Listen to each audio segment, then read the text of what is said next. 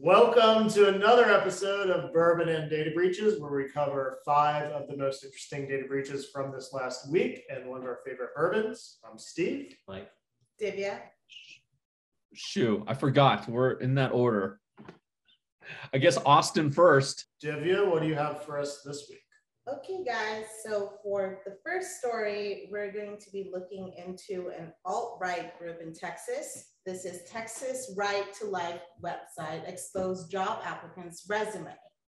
Um, I would also like to add in that the anti-abortion group Texas Right to Life exposed the personal information of hundreds of job applicants after a website bug allowed anyone to access their resumes, which were sto stored in an unprotected directory on its website. So what do you guys have to say about this one? What type of unprotected directory? Was it perhaps a An unprotected S3 server or S3 directory? It it did not say. I don't think the article said because we would have to take Oh. a shot if it's unpro- if it's S three. so, It's built largely in WordPress. an unprotected WordPress directory. So okay, so from a technical standpoint, we don't know if it's S three. WordPress used to be terrible at security. It's gotten a lot better, but there's dozens, if not hundreds, of plugins that may be terrible too, and that's the danger of this. So when the article says a bug, I really don't. I I highly doubt it's a bug. I think it's an issue like a unsecured S3 directory. And so therefore I think it warrants a shot.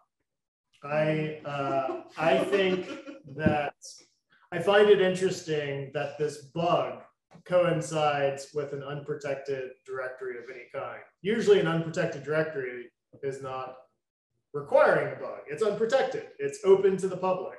Bugs are not allowed or needed. Right. Hmm. There goes uh, some wonderful Evan Williams for this unprotected directory. Um, yeah, it's. Uh, I mean, I find it interesting that we have story after story uh, about these unprotected directories, um, whether it's Azure or S3 or WordPress. Uh, this just keeps coming up. Y'all need to know what tools you're using and how to configure it.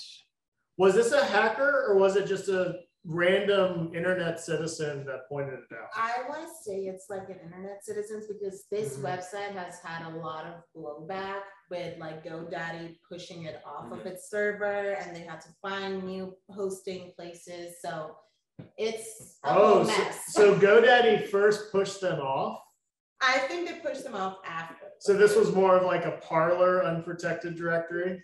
It's like regardless of, of what you think, this is the specific whistleblower website, Mhm. um, which is the most controversial part of the bill. And yeah, if GoDaddy doesn't want you, you should take a long, hard look at yourself and ask why, because GoDaddy wants almost anything. Yeah. Yeah, yeah. If GoDaddy thinks you're sleazy, then whoa. What uh what do you have for us for number two?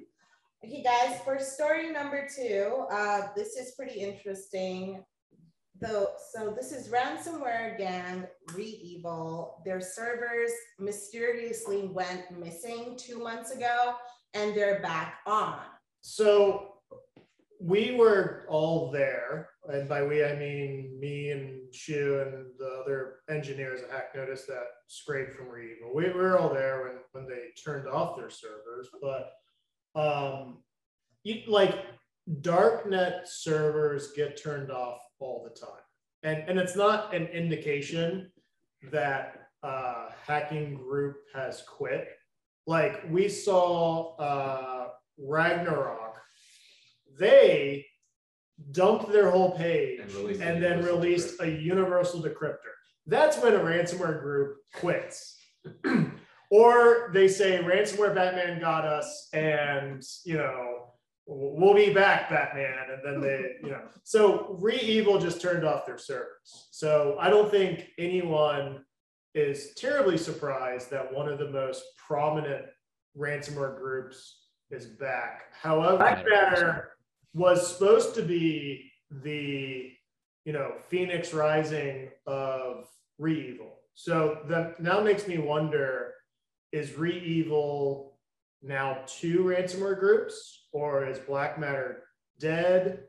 Um, I think we're gonna have to wait to see what sort of disclosures they have to figure out which, which group is gonna be prominent.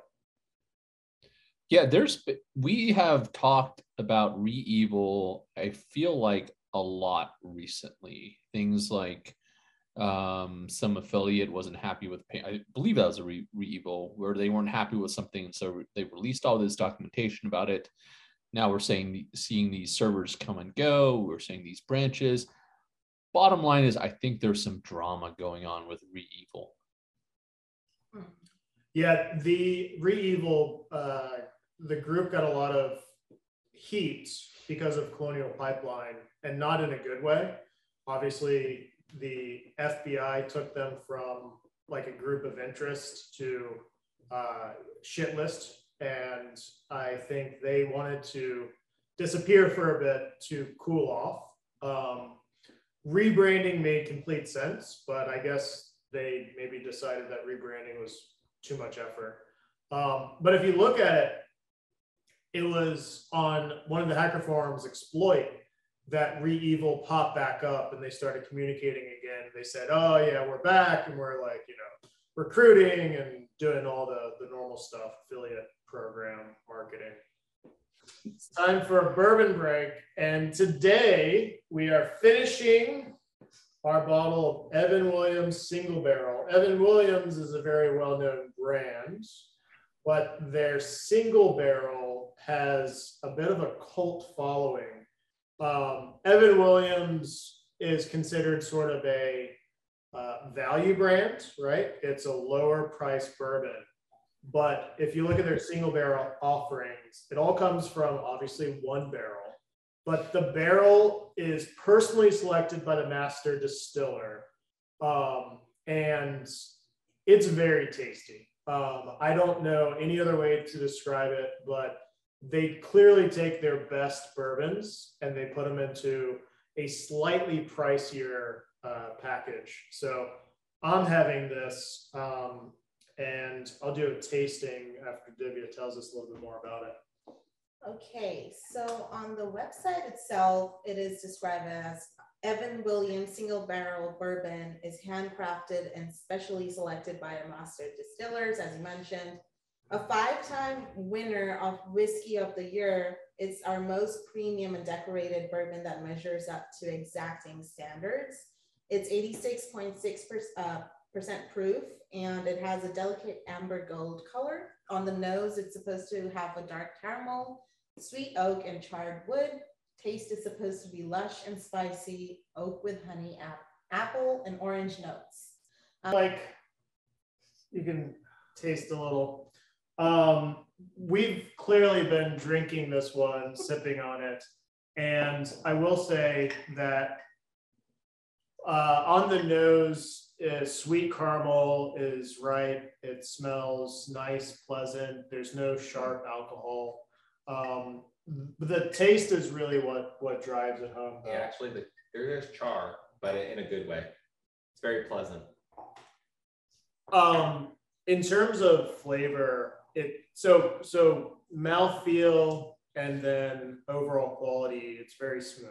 Um, there's no sharp bite to it, no sharp alcohol. In terms of flavor, um, it is like a nice, mild, lasting sweetness. And it's got this great body to it. So it's got a little bit more, it's a thicker body, got a little bit more mouthfeel to it. Um, and I would say that it's just overall pleasant. I don't notice a lot of spice on it.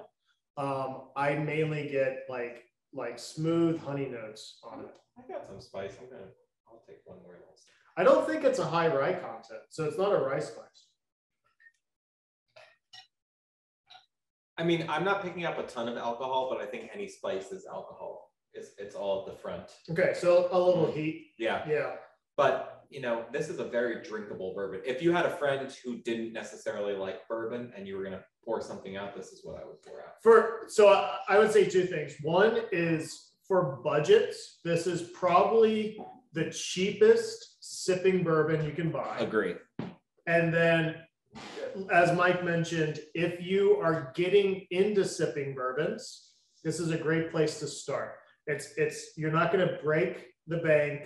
Um, it is not terribly complex. It's easy flavors to understand. Yeah, and and also it like it's a brand and it's a label you can trust. Plus, um, I've had the success of finding several bottles from the same barrel, from the same from the same distributor. So like I've had probably three different bottles from barrel 1578.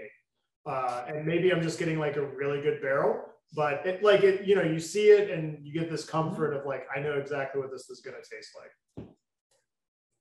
I think it's also the only dated bourbon It, it is eight years. So eight, eight years is nothing, nothing to, uh, to, to, uh, Sneak downplay. Yeah, exactly. It's, uh, eight years, eight years for 25 bucks. Yeah. That, that's, uh, that is a very good bargain. Alrighty, so let's move on to story number three now. Um, for story number three, we have. Shame. So uh, this was actually a pretty huge like news thing, and it's Howard University, not to be confused with Harvard. Uh, school was not in session on this Tuesday because they detected unusual activity on the Friday before Labor Day. And I just want to point out that the CISA of uh, United States did mention that be careful because before the Labor Day weekend, there's going to be some sort of activity and hackers are going to be uh, prevalent. So that's exactly what happened to uh, Howard University. And they were hit by a suspected ransomware attack. What do you guys think about this story? So Howard's uh, a well-known university. I think they're the most famous historically black college. Um, you know, and and they're actually a, a very well-respected school. Uh, I think that um, for them to shut down, uh, that means that there was not a suspected attack. There, there was very much some serious ransomware going around. And and honestly, uh, if you have ransomware that is spreading, you got to do it. Just you, you have to take whatever measures you need. That means canceling classes, if that means turning the, the network off, if that means turning off power to all the buildings, like you, you're in a situation that it only goes from bad to worse. And so I, I think they did the right thing. Um, hopefully, it's not ransomware, but if it is, you know, they have to make uh, sort of a devil's bargain. Do they pay the ransom or, or do they potentially deal with days or weeks of, of downtime? Yeah, these are really, I mean, these are really significant disruptions. And so, you know, as as ransomware spreads, I think a lot of people think think about ransomware prevention in terms of ROI, how much we would have to pay. But there, you need to think about it in terms of its dis- disruptive quality and in terms of uh, reputational damage. Well, there's reputation, but there's loss of education. Mhm. I mean, this is not going to end in a death, but I would not be surprised by end of year if ransomware ends in at least one death. And and I, I think that people think of hacking and computer crime as this fun little folksy thing that only happens on the internet.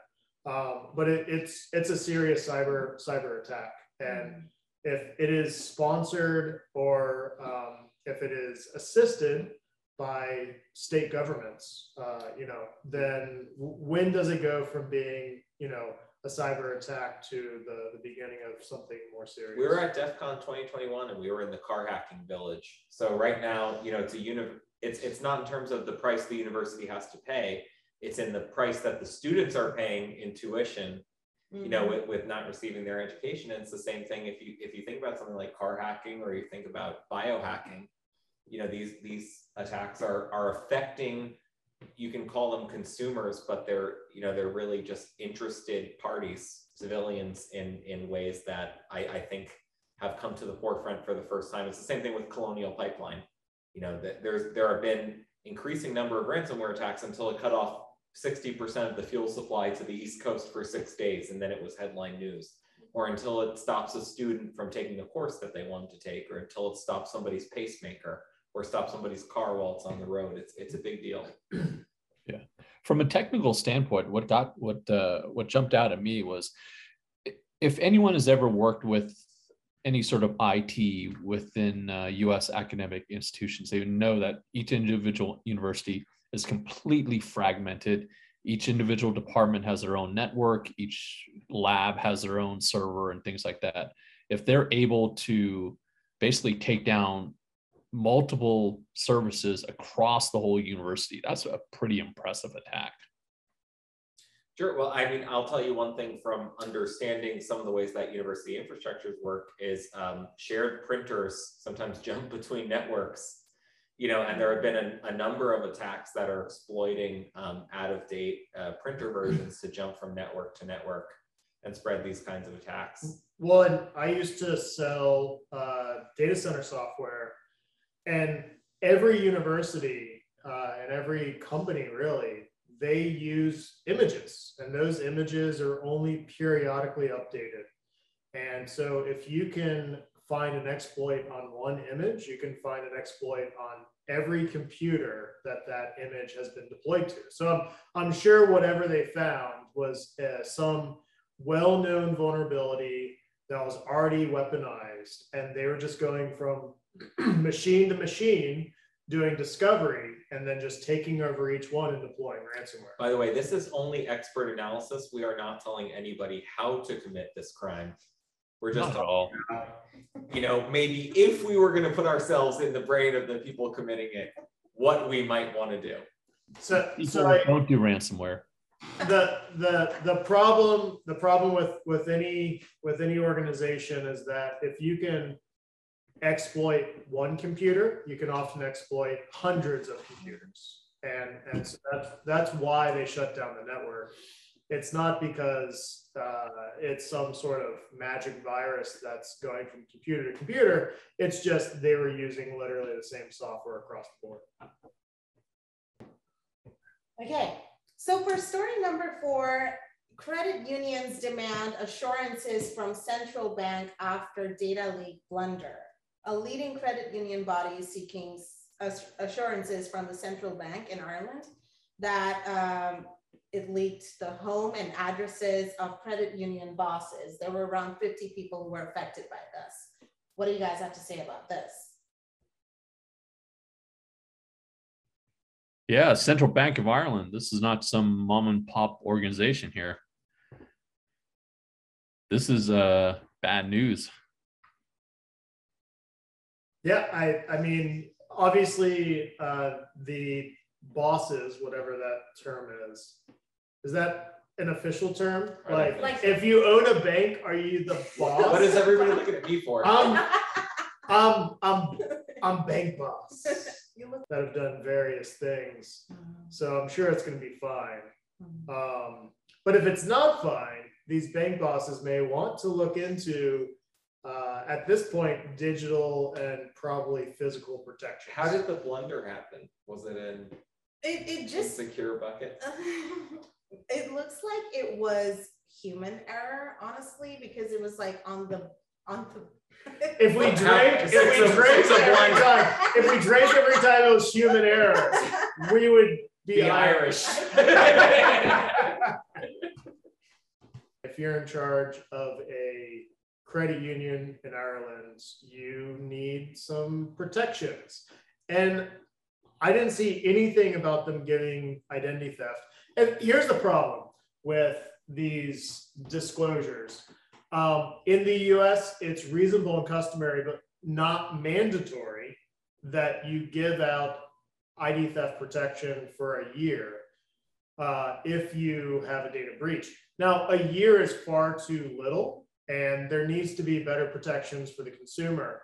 But that's only in the US. I've seen nothing Mhm. from Ireland to suggest that they are protecting these bank bosses. And, and I'm not like the first to line up and say that we should give better protections to bank bosses. That's that seems a little weird, but we should give better protections to everyone that has their information leaked against their will. In their defense, I mean, being being the head of a credit union doesn't necessarily make you a millionaire either. You know what I mean? It means that you want to open strategic investments to your community. Like the, you never know what those credit unions take home. Like I'm speaking from knowledge of local credit unions here in the US. I don't, I have no idea what Irish credit unions are like, but generally it's people that are a little bit more community focused. It's kind of tough. It, mm-hmm. it, it means you might not necessarily have the resources of a central bank of Ireland to protect yourself. I feel like if your job title is bank boss, like you have a slightly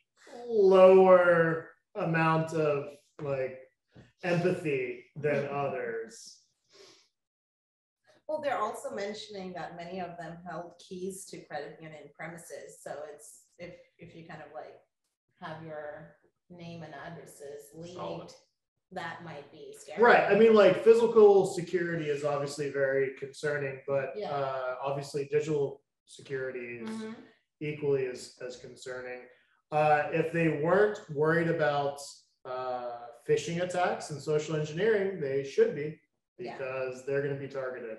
I mean, and, and the thing is, banks are all already targeted. They Mhm. are one of the biggest targets because they have the money. And uh, bank bosses are at the top of that list. And so now hackers have much more information to go by. Okay, so let's move on to the final story of the night, and this one is pretty Oh, boy.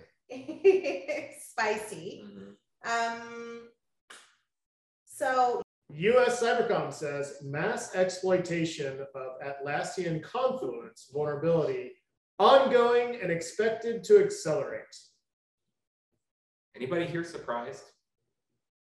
Not me. Like, at all. are you surprised? Uh, I'm not. I would I'm gonna defer to Shu to speak first because he's had the most years with Atlassian Confluence. Oh, Atlassian, such great products. Not just Confluence, but who doesn't love Jira? Such a big product that can do so many things that sprawled out everywhere. The code base must be just a massive, massive piece of art. There's no Are- way that there could be any. the two, didn't they join Jira and Confluence? Like I assumed when I saw Confluence that this was also Jira. Uh, it- it's it's probably different. I mean, Confluence is its own big, huge animal. That's part of Jira. If they specifically put out Confluence, and Confluence was the annoying thing that project managers kept talking about. And Jira was the annoying thing that engineers did to not work. And what right, yeah, basically, Slack like um, chat feature called? Yeah, they had they had a, Yeah. a chat. Yeah, We used very briefly. Yeah, what was it called? I can't uh, remember It was called something like Atlassian chat. awesome Chat. HipChat. Oh Yeah. my God, HipChat. Oh, Yeah. hip chat. HipChat. You remember how better, how much better HipChat was than Slack and or Discord? Oh my God, yes. I, I recall uh, setting up HipChat. I it took a day and then I quit. I literally quit the job the next day. Yeah, uh, I think in my last job they were uh, trying to get some some sort of chat platform, and I was like, "Why don't we just use Slack like everyone else?" And they said, "No, we have Atlassian. Let's use HipChat." Ugh. I flipped my table. I love how you can turn a chat message into a Jira ticket. That is most useful. who doesn't love that? I Um, find Jira and Confluence to be useful tools in the workplace. I mean, no, I, I mean, I agree with you. I don't necessarily think just because their products are annoying, which they are, you know, that that, that necessarily means they're going to be breached. I'm just somehow not surprised. No, no. the whole thing with Jira and Confluence was it was the cloud, but not the cloud. No, no, I think this specifically is not the cloud. For local servers. This is, I think this is the But- on. But you can, but you can have it be hosted by them as well. Right. So they've actually killed off the on-prem instance. uh, They're they're on-prem products. They're straight cloud now, as of like But this was the the on-prem, right? Yeah, yeah. So all these companies resisting the cloud, and you know who you are. This is one of the risks you take because these are, according to this, older version of software that's been found to have this vulnerability. I, I don't think we know a lot of details of what's going on. You zero day yourself. So we've seen this several times this year. We've seen people that refuse to use the cloud running their own exchange servers, Yep. Running various versions of Windows and Windows-like products, running, you know, Confluence. We've seen all of these on-prem systems where hackers have figured out a zero day and just mass exploited it. So Exchange was being run on private servers, so not in the cloud. And it got to the point that I believe both China and Russia were just taking over Exchange servers. And then we, we commented on uh, Bourbon and data breaches that the FBI started hacking Exchange servers to patch them to prevent China and Russia from taking them over. Like, if you're going to be connected to the internet, congratulations, you're in the cloud. You just might be in a shittier version of the cloud that you own. Yeah. Um, and also, I don't know if these versions affected were end of life, but beyond just Confluence, if you're running software on prem, I guarantee you there are a lot of people running software that is end of life that is no longer receiving security updates. And the longer software exists, the more time hackers have to find vulnerabilities. Or true, true, or or true. I mean, not that, not like I know any engineers who run end of life software, but I would say to the counterpoint that sometimes uh, newer software is shit, and uh, I like tried and true software that's been run for ten years. So tried and true with security holes or new software that's shit. Uh, well, yeah, I mean, it's either old security holes or new security holes. Yeah, but the new security holes, there's at least somebody whose ass is burning because they're supposed to be fucking patching that. shit. Well, that depends on if you're in the JavaScript community and if Oh my God. Wonderful. this has been an episode of Bourbon and Data Breaches. If you liked what you saw today, Divya did a good job editing. If you didn't like what you saw today, then you probably didn't see this video because we got banned by Google. Uh, if you have a bourbon or a breach you'd like us to cover, you can contact us at contact at hacknotice.com.